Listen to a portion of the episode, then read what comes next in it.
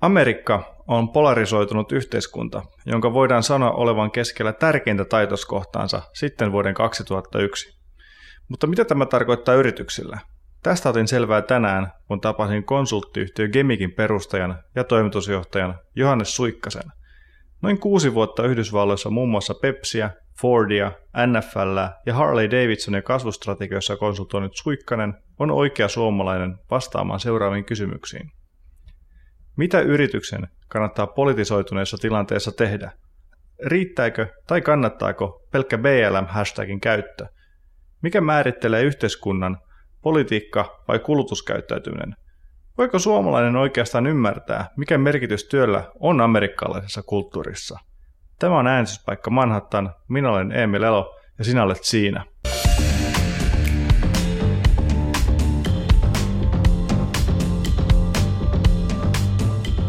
Suomalaiset ja amerikkalaiset mielletään helposti tämmöiseksi työ, korkean työmoraalin kansaksi. Johannes Suikkanen, kuinka monta tuntia sä oot tehnyt tällä viikolla töitä, kun nyt on perjantai? No mä oon varmaan tehnyt sellainen tällä viikolla joka päivä varmaan 10-11 tuntia, että mitä siitä nyt tulee, 50 tuntia. Onko se sellainen normaali työviikko sulle?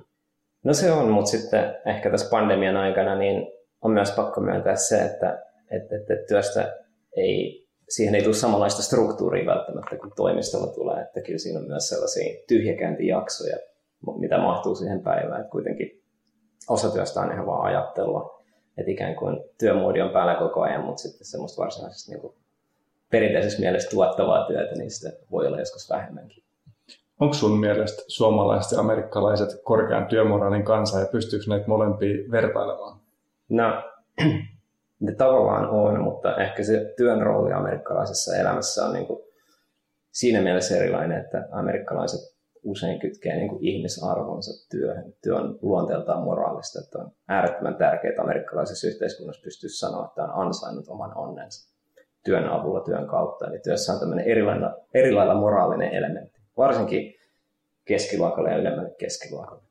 Et ehkä Suomessa voi olla sit helpompi tipauttaa kynä niin kuin virka-ajan päättyessä, mutta USA usein näin ei käy.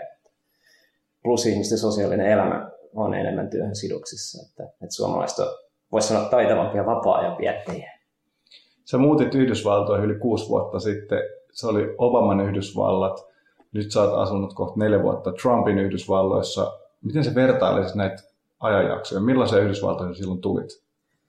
No, mä tulin tietysti varmaan vähän naivina Yhdysvaltoihin, että mä katsoin sitä eurooppalaisesta näkökulmasta sitä Obaman Yhdysvaltoja. Ja mulla oli ihan tämmöinen hyvin tyypillinen varmaan niin kuin liberaali idea tällaisesta niin kuin uudenlaisesta melting pot-yhteiskunnasta, missä sitten niin kuin Yhdysvallat on saavuttanut sellaisen inhimillisen kehityksen pisteen, missä niin kuin ihmiset on niin kuin läpi roturajojen esimerkiksi, niin kuin tämä kuitenkin käyttää rotutermiä, niin jollain tavalla niin kuin luomassa uutta yhteiskuntaa, mutta ehkä se oli siinä mielessä naivia, että jos katsoo jotain tilastoja, että kyllähän Obamankin aikaan niin semmoinen resentment kasvoi esimerkiksi republikaanipuolueessa aika paljon suhteessa monikulttuurista yhteiskuntaan, että että voi olla, että, että, että, että, että silloin Obaman aika oli helpompi elää sellaisessa illuusiossa siitä, mitä halusi, että Amerikka on.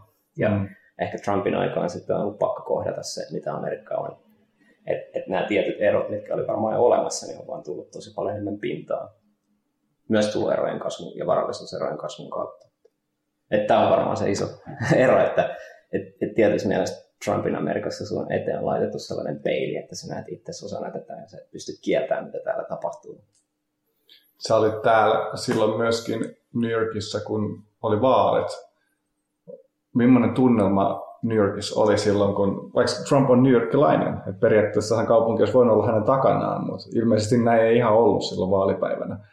Joo, toi on tosi hyvä kysymys, koska sehän Trump oli täällä sellainen läsnä oleva hahmo sitä kautta, että aika usein omat työmatkat niin päättyi tuohon LaGuardia lentokentällä, missä sitten Trump suihkari oli aina parkissa ja sitten mä katsoin, että okei, hän on niin presenssi täällä. Ja sitten tietysti monesta dokkaristakin on nähnyt, että, että mä olin jopa yllättynyt, että kuin iso hahmo ja kuinka rakastettu poika Donald on ollut täällä koska 80-luvulla.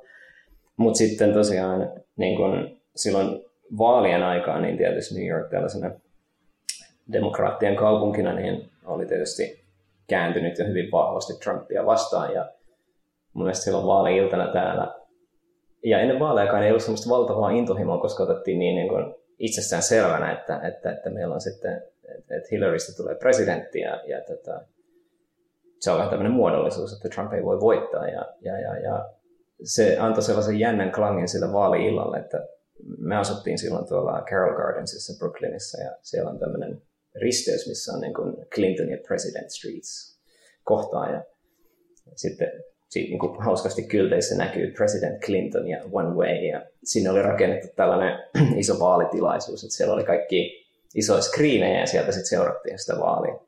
Iltaa ja tuloslaskentaa ja sitten kun se alkoi näyttää pahalta, niin se tunnelma muuttui niin kuin hiljalleen tosi hiljaiseksi ja epä, niin kuin epätodelliseksi, että ihmiset selvästi niin oli vaikea käsittää, mitä on tapahtunut. Ja mä en unohda sitä seuraavaa aamua koskaan, kun mä lähdin sitten metrolla töihin Manhattanille. Ja metrossa oli semmoinen, sitä on vaikea kuvailla semmoista tunnelmaa, että ihan niin kuin jokaista olisi palleaan. Että et, tämä ei voinut tapahtua, mutta tämä tapahtui. Ja se oli niin kuin mun mielestä se kaupungin tunnelma silloin heti vaalin jälkeen, että, että epäuskonen, osittain myös sen takia, että ei ollut kiihkeitä vaalikamppailuja tässä kaupungissa, koska... Hmm, eli New Yorkissa on. ei. Et, et, et tavallaan niin kuin, ja se nopeasti ikään kuin kääntyi pettymykseksi muuta maata kohtaan. Kansa teki väärin. Se on aika jännä, koska kyselytten perusteellahan Trumpilla oli oikeat mahdollisuudet. Eihän siis mikään varmuus ei ole, tai siis eihän todennäköisesti ollut Hillary Clintonin puolella mitenkään ylivoimaisesti. Ei. Trumphan johti kyselyitä jo heinäkuussa alkoi, niin kuin, se kelkka alkoi kääntyä. Ja siis nyt sama pohjataan, että, että eihän Biden voita, että nyt käy samalla tavalla kuin neljä vuotta sitten, että silloin Clinton johti kyselyitä, mutta nythän on ihan eri tilanne. Bidenhan johtaa kaikki kyselyitä ja Trump ei ole voittaa vielä kertaakaan yhtäkään kyselyä. Ihmiset on jotenkin äärimmäisen varovaisia tänä vuonna. Kyllä. Pet, niin neljän vuoden pettymyksen takaa. Joo, mä luulen, että siihen liittyy myös paljon sitä, että, että, että ihmiset on kyseenalaistanut ihan uudella tavalla, että mitä ONSU-kyselyt tarkoittaa. Että, että, että kuitenkin me ollaan niin kuin nähty esimerkiksi jostain kato-tutkimuskeskukselta, että, että, että ihmiset ei esimerkiksi enää julkisesti halua myöntää työpaikoilla äänestävänsä republikaania saati Trumpia, jolloin niin kuin herää kysymys siitä, että edes mielipide tiedusteluissa, että vastataanko rehellisesti. Ja mä luulen, että tämä aiheuttaa osan sitä, sitä tota varovaisuutta. Eli oikeastaan silloin, kun tehdään tällainen kysely, niin no, meillä on niin kuin vain historiallista dataa siitä, että miten hyvin se heijastelee äänestyskäyttäytymistä, mutta onko joku muuttunut, on varmaan sellainen kysymys, mitä ihmiset mielessään kysyy.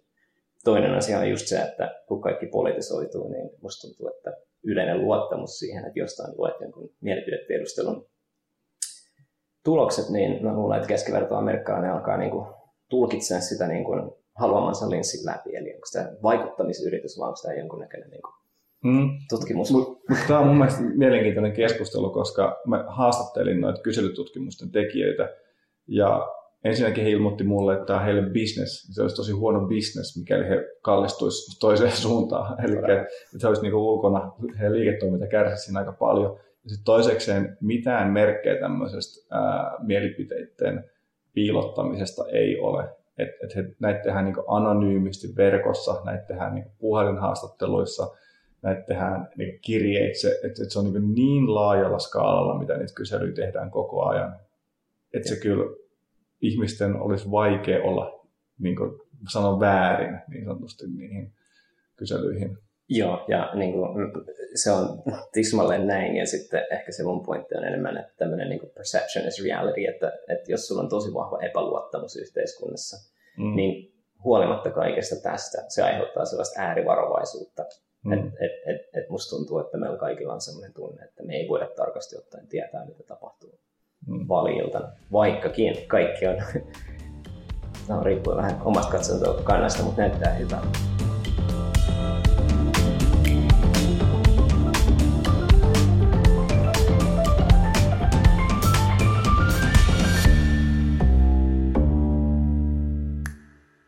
Se syy, miksi mä haluaisin keskustella sun kanssa, ei ole ehkä kyselytutkimukset, mitkä itsessään on myös erittäin mielenkiintoinen aihe, mutta sä oot tällainen, äh, sä oot suuryritysten konsulttina toimit ja erittäin hyvin tunnet sen rajapinnan. Miten tällaiset isot yritykset on suhtautunut tähän politisoituneen tilanteeseen, missä kansa on jakautunut kahtia? Miten se heijastelee sinne yritysten toimintaan? No se on äärettömän hyvä kysymys. Oikeastaan voisi sanoa, että sitä voi lähestyä kahta kautta. Että, ja tietysti mun ominta osaamisaluetta on se, että miten suuryritykset löytää uusia markkinoita ja miten niin kuin usein tällaiset aika ikoniset brändit voi kasvaa siitä pisteestä, missä ne on tällä hetkellä. Voiko ne vielä kasvaa ja miten me löydetään niille uudenlaista relevanssia maailmassa. Ja, ja totta kai tämä alkaa sitten liittyä tähän politisoitumiseen hyvin vahvasti, että varsinkin USAssa moni iso brändi, mitkä on tällaisia meille tosi tuttuja arkipäivän tuotteita, ja nyt haluan alkaa niitä kaikkia tässä nimeämään, mutta että, että jos ne on ikonisia, niin usein ne on osa tällaista Amerikka-kuvastoa, ikonista Amerikka-kuvastoa, joka taas usein liittyy vaikka tällaiseen ajatukseen niin kuin siitä, että mikä on American Heartland.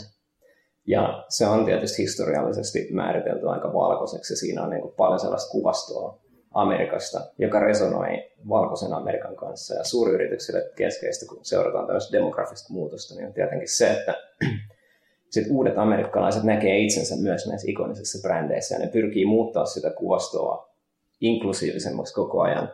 Mutta samaan aikaan tietenkin on pelko siitä, että jos kaikki muuttuu poliittiseksi, niin mikä tahansa kärinojennus sinne inklusiivisempaan Amerikkaan saattaisi jollain tavalla niin vaurioittaa sitä olemassa olevaa suurta asiakaskuntaa tai aiheuttaa siellä tällaista epätyytyväisyyttä. Niin, niin, niin, niin tämä on sellainen niin kuin dimensio, mikä kanssa kaikki suuret yritykset joutuu varsinkin brändipuolella elää aika, aika vahvasti. Ja sitten toisaalta sisäisesti niin suuret yritykset rekrytoi lahjakkaita nuoria ää, kautta maan. Ja tämä on tietysti huomattavasti monikulttuurisempi sukupolvi, joka tulee työelämään ja myös arvopohjaltaan erilainen ja eri, eri tavalla arvostaa tässä niin kuin diversiteettiä ja vaatii sitä, että et, et, tota, yrityksellä on myös paine sisäisesti muuttua niin kuin inklusiivisemmaksi, inklusiivisemmaksi. Ja tämä on niin kuin tietyssä mielessä sellainen kysymys, mitä kaikki joutuu vähän miettimään, että, että onko, voiko olla niin, että, että, että yritys ei voisi niin kuin markkinaosuutta puolustaakseen ajaa positiivista muutosta yhteiskunnassa, mikä myös resonoi heidän omien työntekijöidensä arvopohjan kanssa.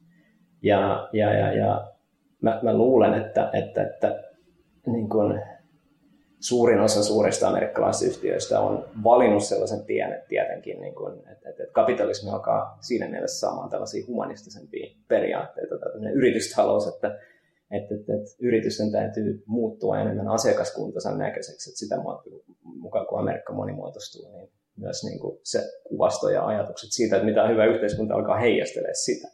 Että kuitenkin halutaan niin kuin laajin mahdollinen asiakaspohja, että ei ehkä pelätä niin hirveästi nyt sitä, että sitten jotenkin etäännytettäisiin vanhoja kuluttajia, mutta jos ajatellaan niin tällaisia bisneksiä, kuten vaikka urheilubisnes täällä, mikä mm. sä Emil käsittääkseni tunnet hyvin, niin tota, siellähän nämä on niin todella, todella, todella vaikeita kysymyksiä, koska kun kaikki politisoituu, niin esimerkiksi iso osa niistä amerikkalaisista, jotka ahdistuu tästä niin poliittisesta polarisaatiosta, niin, niin, niin, niin he tietysti haluaisivat esimerkiksi nähdä urheilubisneksen tai viihteen sellaisena niin neutraalina kenttänä, missä saa vähän hengittää rauhassa. Mutta myös siellä tulee hyvin vahvasti niin kuin mukaan tällaiset tai tosi hyvät asiat, kuten niin kuin ihmisoikeuksiin liittyvät kysymykset, mutta sitten nämä, myös nämä kysymykset politisoituu helposti ja niin ihmiset alkaa kokea, että kaikki politisoituu ja sitten se saattaa näkyä niin kuin tällaisena viewership droppina tai jonkun näköisenä, että, että mm. ei haluta sitä, että on vaikea pitää kaikki tyytyväisenä. Ehkä tämä oli niin kuin mun pitkä vastaus tähän kysymykseen. Niin toihan helposti, mikäli brändi lähtee mukaan tähän leikkiin, niin silloin se pitää tehdä täydellisesti. Vaikka no urheilusta esimerkkinä tulee NBA, mm. joka on nyt niin kuin vahvasti ottanut itsensä tämän Black Lives Matter ää, ka- poliittisen kampanjan, mutta sitten kuitenkin he esimerkiksi Kiinasta saa paljon rahaa. Kyllä. Eli että se herättää, niin kuin, että ihmiset on että okei, hyvä, että olette BLMllä, mitä sitten tämä Kiina? Eli käytännössä se BLM toi esille myös sen Kiina-yhteyden, ja sit, niin sitä kautta yhtäkkiä NBAhin liitetään jotkut uiguurien keskitysleirit ja muut. Eli että onko se yrityksellä vähän just vaarallinen polku myöskin lähteä ottaa kantaa? On varmasti vaarallinen polku lähteä pinnallisesti ottaa kantaa. Et mä luulen, että, että parhaat yritykset kuitenkin niin kuin minä olen miettinyt näitä kysymyksiä jo tosi pitkään ja ehkä pysähtyy hetkeksi ja määrittelee tosi selkeästi, että missä he on tällä hetkellä ja mihin he on matkalla. Ja on aika avoimia sen suhteen, että he ei ole täydellisiä. Mm. Koska tämä täydellisyyden vaade on, niin kuin, no, se on niin kuin just sanoit, niin se on olemassa ja se on aika haastavaa, koska me ollaan kuitenkin tosi monimutkaisessa maailmassa, missä niin kuin, just näin, että jos sä haluat maksimaalisesti kasvattaa osakkeenomistajille tuotettavaa arvoa, niin sun täytyy tietysti saavuttaa maksimaalinen määrä kuluttajia, jos sä nopeasti tekemisissä erilaisten poliittisten systeemien kanssa. Ja hmm. Jos sä haluat itse asiassa arvopohjaltaan erilaisia kuluttajia saavuttaa, niin, niin, niin, niin ehkä, ehkä sellainen tietty avoimuus just sen suhteen, että kukaan että ei ole täydellinen, mutta että, että tähän, tässä on mihin me uskotaan ja mihin me ollaan matkalla, niin ehkä sellainen, niin kuin, sellaisen esiin tuonti on ihan fiksua. Mutta sitten toi on mielenkiintoinen kysymys just, että, että, että, että tarkoittaako tämä nyt sit sitä, että, että, että, että, että meillä on niin kuin vain yksi tie brändeille. Ja kyllä mä oon tosi paljon miettinyt just sitä, että, että, että koska nämä yritykset, minkä kanssa mä työskentelen, niin on, on niin kuin hyvin niin kuin inklusiivisia ja ottaa äärettömän vakavasti tällaista kysymystä just siitä, että, että miten me rakennetaan oikeudenmukaisempaa yhteiskuntaa ja mikä heidän rooli on tässä. Mutta voisimme hyvin kuvitella, että, että meillä on kuitenkin niin kuin, se Trumpin pohja on vaikka 40 prosenttia, että, että tässä maailmassa on tilaa myös sellaisille liikeyrityksille, jotka toimii täysin erilaisin periaattein. Hmm. Taisi ollakin, mun, joo, taisi ollakin mun seuraava, että, että me yleensä ää, tässä meidän korkeakoulutetussa New York-kuplassa me tarkastellaan asioita siitä, että, että tietty tie on hyvä, että, niin kuin, että pitää olla se BLM-logo ja pitää niin kuin, olla diversiteettiä ja muuta, mutta sehän voi heilahtaa myös toiseen suuntaan, että täälläkin asuu yli 300 miljoonaa ihmistä. Hyvä, ollaanko me valmiita hyväksymään myöskin sellainen Donald Trumpia avoimesti kannattava ja fossiilisten polttoaineiden kulutusta li, lisäämistä haluava yritys? Niin, siis tämähän on tosi hyvä kysymys, että yritykset lähtökohtaisesti pyrkii välttämään poliittista segmentointia. Että kaikki mm. yritykset luo itselleen jonkunnäköisen niin segmentointimalli, että, että tässä on niin kuin erilaiset tavat, miten me voidaan hahmottaa meidän niin kuin markkina ja että et miten, me, miten me luodaan siinä niin kuin asiakkaille ja itsellemme maksimaalisesti arvoa. Ja ne harvemmin on poliittisia karttoja. Mutta niin kuin sanoit, niin, niin, niin, niin mä luulen, että tämä on vaan ajan kysymys, että alkaa syntyä entistä enemmän liiketoimintaa, joka jollain tavalla, jos ei avoimesti flirttaile esimerkiksi niin kuin, niin sanoa sanat, minkä näköisten niin kuin, kysymysten kanssa, ehkä niin kuin, voisi sanoa niin kuin antimultikulttuuristen ajatusten kanssa, niin jotain sen suuntaista, niin mä näen, että voi hyvin syntyä. Ja varmasti on, on jo olemassa, mä en tunne Amerikkaa yleensä henkilöitynyt presidenttiinsä, että puhutaan, että 60-luvulla oltiin John F. Kennedyn Amerikassa ja sitten 70-luvulla Nixon niin kuin määritteli kansaa ja nyt sitten 80-luvulla ehkä Reagan oli niin erittäin vahvasti se, että amerikkalaisuus niin sidottiin Reaganismiin. Mutta onko se enää niin, että presidentti kautta hallitseva puolue on se, joka määrittelee, että mitä amerikkalaisuus on? Nykypäivänä tieto kulkee nopeasti ja ihmiset määrittelee itse itseään. Sä oot asunut täällä pitkään. Ajatteleeko niin amerikkalaiset, että nyt me ollaan sitten Trumpin Amerikassa vai ollaan myös jossain muussa Amerikassa? Älyttömän hyvä kysymys, että, että, että mikä on niin ylipäätänsä niin keskusvallan rooli ja tällaisten jaettujen symbolien. Mun mielestä on niin kuin aika selvää, että on ollut jo pitkään ajatus siitä jaetusta Amerikasta, niin siitä me ei niin tulla minkään näköiseen sopuun. Ehkä toi vähän mitä sä sanoit ihan tuossa alussa, että, että, että ehkä niin kuin sanoo, joku asia, mikä yhdistää amerikkalaisia on se ajatus siitä, että oma onni pitää ansaita ja on se sitten totta tai ei, niin amerikkalaiset helposti kertoo siitä, miten he on oman työn kautta saavuttaneet sen, mitä heillä on, mutta, mutta lähtökohtaisesti niin mä en usko siihen, että, että, että meille tulee tämmöinen yhdistävä presidentti. Kyllä mä uskon, että niin semmoista terveempää retoriikkaa voi syntyä esimerkiksi Bidenin myötä, mutta se juopa, mikä on demokraattien ja republikaanien välillä, niin tulee varmaan kasvaa. Ja pitää muistaa, että näiden myös puolueiden sisällä on vahvoja jakolinjoja molemmissa puolueissa. Ja ehkä niin kuin myös mielenkiintoisempia jotain datasetteja, mitä mä oon katsonut, on sitten, että kun me puhutaan, että, no, että Amerikka on tällainen hajoamispisteessä ja, ja, ja me ei, ei, ei enää löydetä sitä ajatusta yhteisestä Amerikasta, niin samaan aikaan niin ihmisten raportoima tyytyväisyys omaan asuinalueeseensa ja lähiympäristöön kasvaa koko ajan. Että tästä tulee niin tällainen todella desentralisoitu maa siinä mielessä, että, että paikallisyhteisöjen ja niiden merkitys korostuu ihmisten elämässä tosi paljon.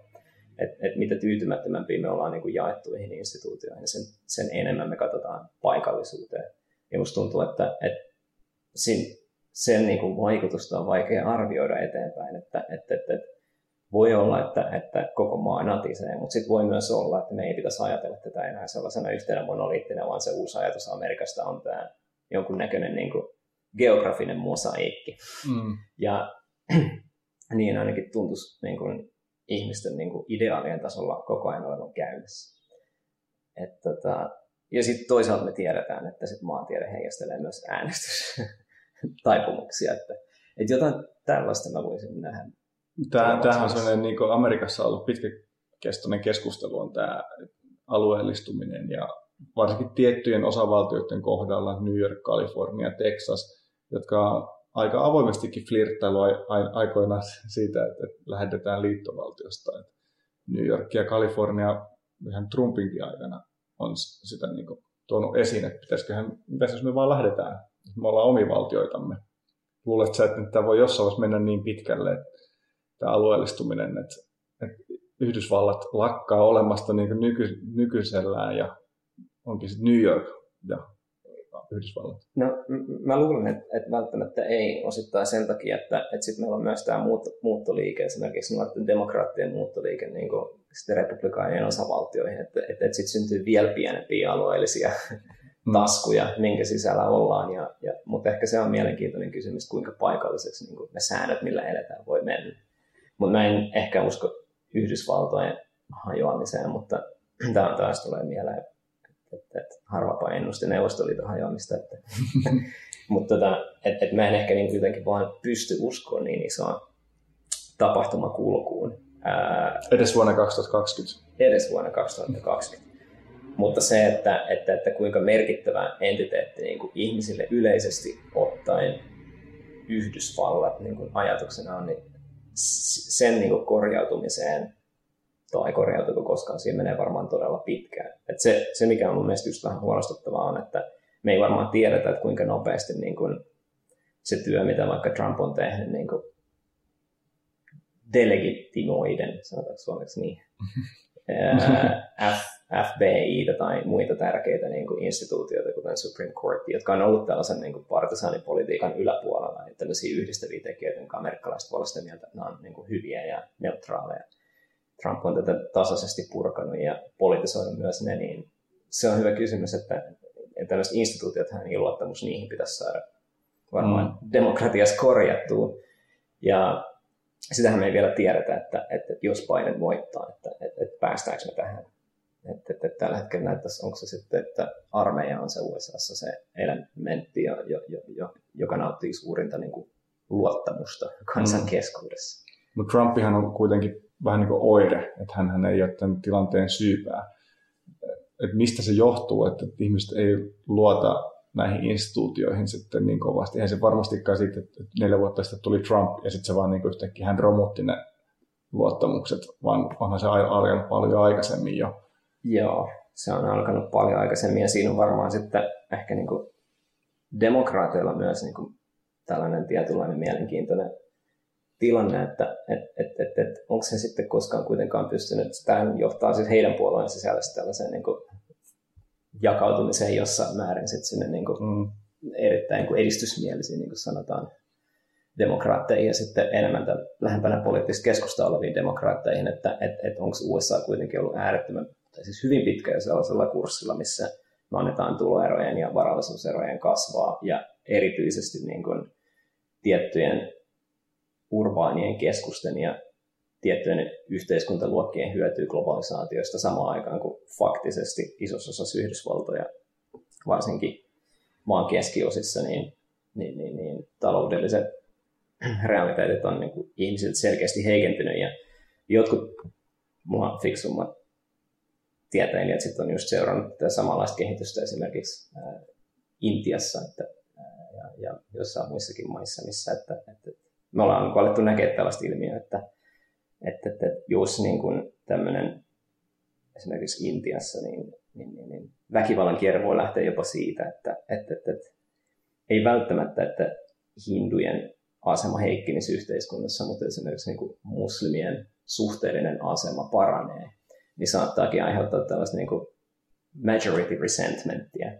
Ja USAssa voisi olla vähän samanlaista myös käynnissä, että, että, että, että no niin kuin tietyssä mielessä niin kuin sen taloudellisen kehityksen tuottamana niin iso tyytymättömyyttä, ei niin kuin omaan absoluuttiseen asemaan, vaan omaan suhteelliseen asemaan. Tietyissä osassa mm. maata, ei voida niin kuin korjata millään muulla kuin jollain tavalla saada niin kuin taloudellista toiminiaisuutta kiihdytettyä alueella, missä se on oikeasti niin kuin tosi huonossa, tai jotka on kehittynyt tosi huonosti jo kymmeniä vuosia.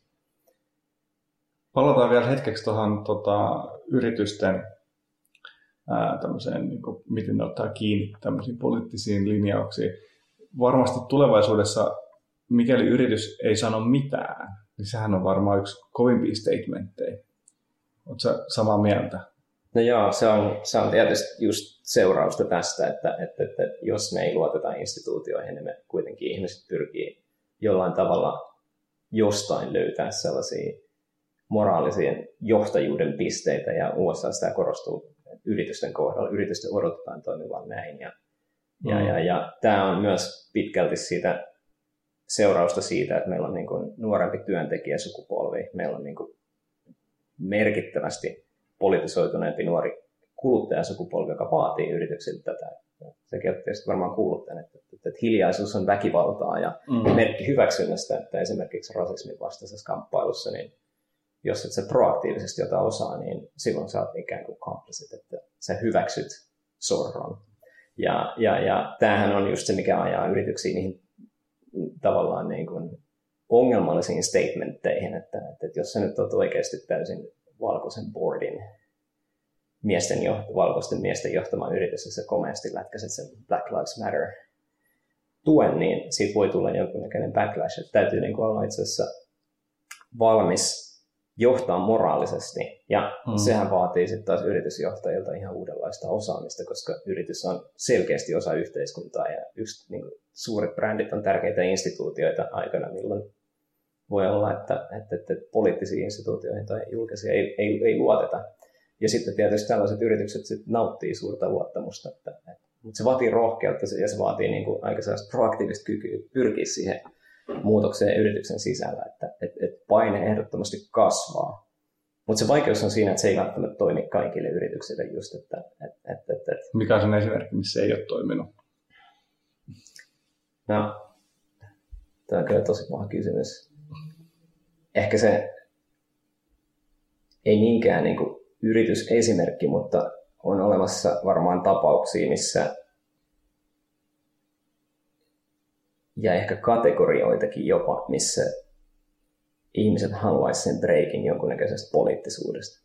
Ehkä se voi olla niin kuin tällaisesta kysyä jostain arkipäivän aika banaalissa kaupasta, käyn, kaupassa käynnistä ja tällaisesta, että et, et, et, et, epäpoliittisuus voi myös tietyissä hetkissä olla jollain tavalla mm. arvo sinällään, että, että meillä on kuitenkin tällaisia niin high interest kategorioita ja low interest kategorioita, niin ehkä sitten niin kuin näissä. Mulla ei kyllä suorilta käsin tule mieleen sellaista, että firma aikaisemmin tehnyt niin valtavan virheen, että kaiken näköisiä pieniä varmaan Twitter-myrskyjä on, mutta sitten, sitten tota, ehkä mä oon sellaista niin koulukuntaa myös kuitenkin, että, että, että mä uskon myös siihen, että, että, että yhteiskunnassa, missä instituutioihin ei luoteta, niin siis se on vaan niin, että, että, että yritysten täytyy ottaa isompi rooli. Et siinä mielessä, kunhan se on vain rehellistä ja realistista, niin se on kyllä yleensä hyväksi firma. Hyväksyykö se myös silloin, mikäli se on joku ää, Pride-lippua polttava yritys? Niin, no tämähän on hyvä kysymys, että, että, että, että yritykset on aina puhunut, että, että, että minkä näköisten arvojen mukaan ne, mukaan ne toimii. Ja tota, tätä, tätä, tätä, jos sulla on yritys, joka esimerkiksi polttaa Pride-lippua, niin tietysti kuluttajana mä en halua olla lähelläkään sitä. Ja mulla on sellainen aika vahva luottamus, että, että, varsinkin esimerkiksi suhteessa niin kuin nuorempaan sukupolveen, niin tällaiset yritykset tulee hiljalleen katoamaan ja häviämään täältä maapäältä. Että osa näistä kysymyksistä, mitä me käydään läpi tässä, kun me puhutaan niin kuin puhtaasti poliittisena, niin on myös itse asiassa sukupolvikysymyksiä ja mm. jossain määrin niin kuin ikäkysymykset. Kyllä me nyt tiedetään myös se, että nuoremmat republikaanit toivoisivat aktiivisempaa ilmastopolitiikkaa USA. Et siinä mielessä tämä niin kuin jakolinja ja jännite niin ei ole ihan niin ykselitteinen, että, että jengiä katuu tasan kahteen. Että, että, että, että esimerkiksi mä luulen, että, että nuorten republikaanien puolelta voi löytyä esimerkiksi hyvinkin erilaista näkökulmaa mm, siihen, mitä Trump sanoi. Jep, ja varsinkin otetaan etelävaltioiden demokraatit ja Kyllä. pohjoisen republikaanit, niin perinteisesti ne on ollut aika niin päinvastaisia. Kyllä, kyllä, kyllä. niin sanotusti. Se, mitä presidentti tekee, niin sillä on yhä vähemmän ja vähemmän varmaan merkitystä ihmisten arkielämään sille arvoissa ja siihen, mitä kulutuspäätöksiä ne vaikka tekee. Jos mietitään, Donald Trump on rullannut taaksepäin todella paljon vaikka ympäristölainsäädäntöä omalla aikakaudellaan, mutta eihän se ole muuttanut mitenkään nuorison suhtautumista ympäristölainsäädäntöön tai ympäristöön.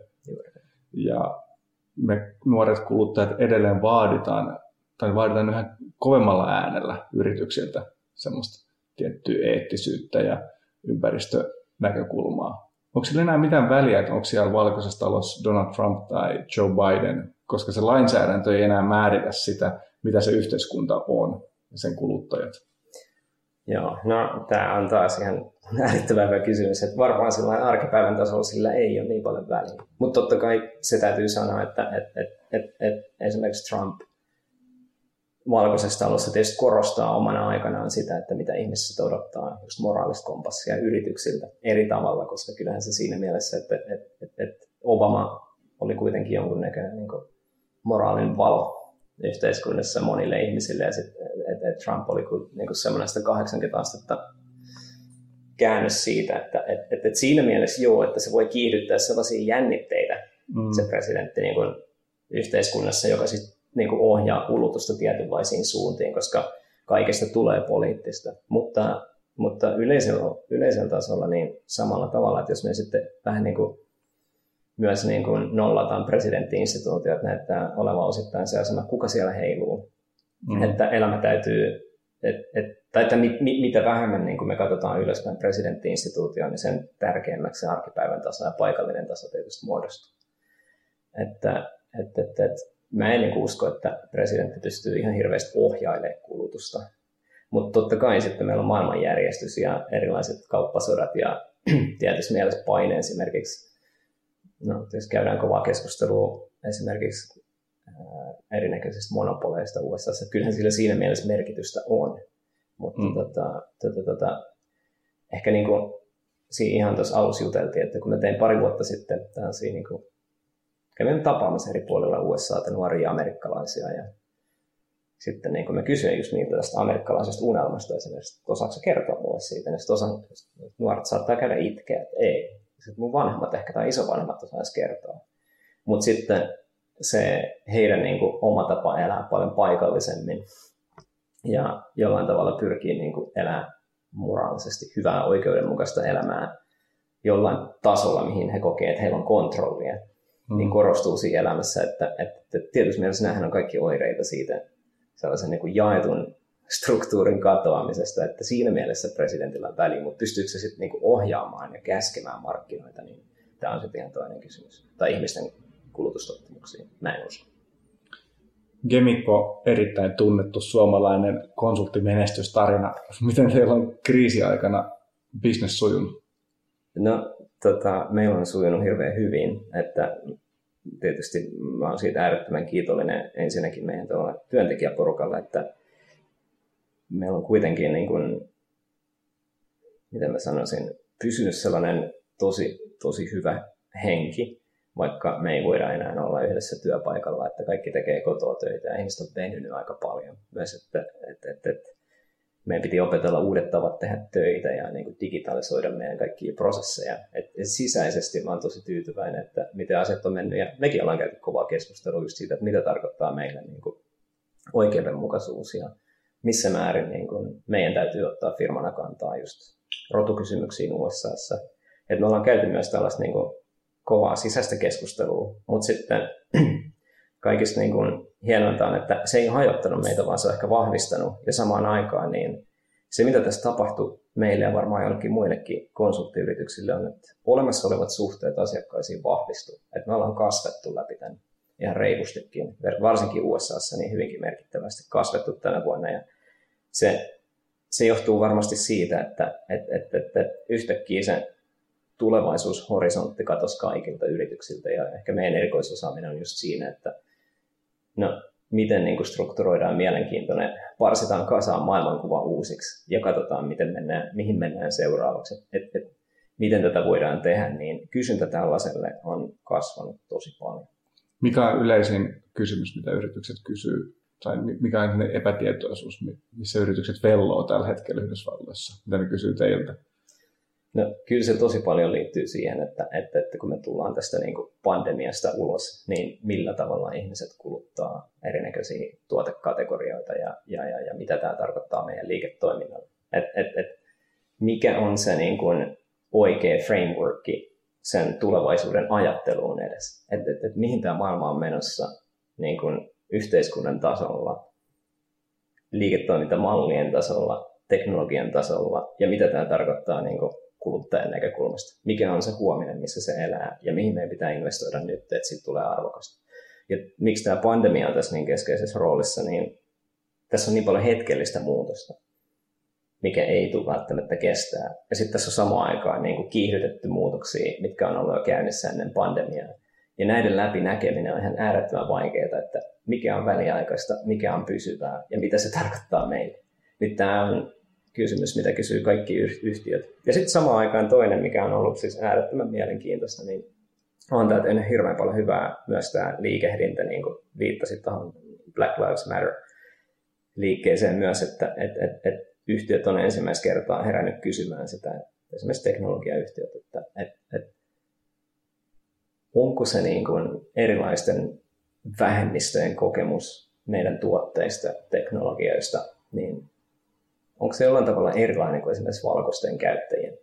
Ja heijastaako se, mitä me tehdään jollain tavalla niin kuin meidän nykyistä työntekijäpuulia? Ja jos näin on, niin mitä me voidaan tehdä paremmin? Koska tämä vaatimus nimenomaan tällaisen niin kuin inklusiivisemman yhteiskunnan luomiseksi kasvaa niin kovaa vauhtia. Niin tästä on syntynyt yllättävän paljon niin kuin, uutta työtä, mitä me ei koskaan niin kuin, uskottu, että me, me tehtäisiin. Et että tämä myös kertoo siitä just, että yritykset ottaa hyvin tosissaan tämän kehityksen ja niin kuin, he kuitenkin viime kädessä aina näkee, että, että nyt kuohuu, mutta, mutta että, että, että yhtiön pitää kuitenkin pystyä heijastelemaan sitä, miltä tämä maa niin kuin demokraattisesti tulee näyttää ja sen täytyy ottaa se vakavasti ja, ja, ja, ja siinä mielessä on tosi mielenkiintoista aikaa, että tietyssä mielessä niin yritystalous on muuttumassa humaanimmaksi, koska se ei voi se on siinä mielessä pyrkii olemaan aina neutraali, että, että se, se, se miltä niin kuin kuluttajapinta näyttää, niin siltä pitää näyttää myös niin kuin hiljalleen yritysten henkilöstön ja yritysten pitää jollain tavalla pystyä niin kuin heijastelemaan sitä tulevaa maailmaa jollain positiivisella tavalla. Että, että tästä niin kuin, tämmöinen niin kuin soul searching on varmaan oikea sana, mitä on moni yritys harjoittanut ja, ja, ja, ja se tietysti niin kuin ruokkii meidän liiketoimintaa. Tämä oli ehkä vähän tylsä vastaus. Johannes Suikkanen, Biden vai Trump? Lyhyt vastaus, kumpi veikkaa, että voittaa? Kyllä mä veikkaan, että Biden voittaa. Kiitos. Tällainen klinikka tällä kertaa. Tämä oli äänestyspaikka Manhattan, joka ilmestyy joka keskiviikko Spotifyssa, iTunesissa, SoundCloudissa ja Kauppalehden verkkosivulla osoitteessa kauppalehti.fi. Äläkä unohda painasta tilannappia, niin on tuoreimmat sivistyksen täräyttäjät korvien ulottuvilla. Minä olen Eemi Lelo, New York kuittaa.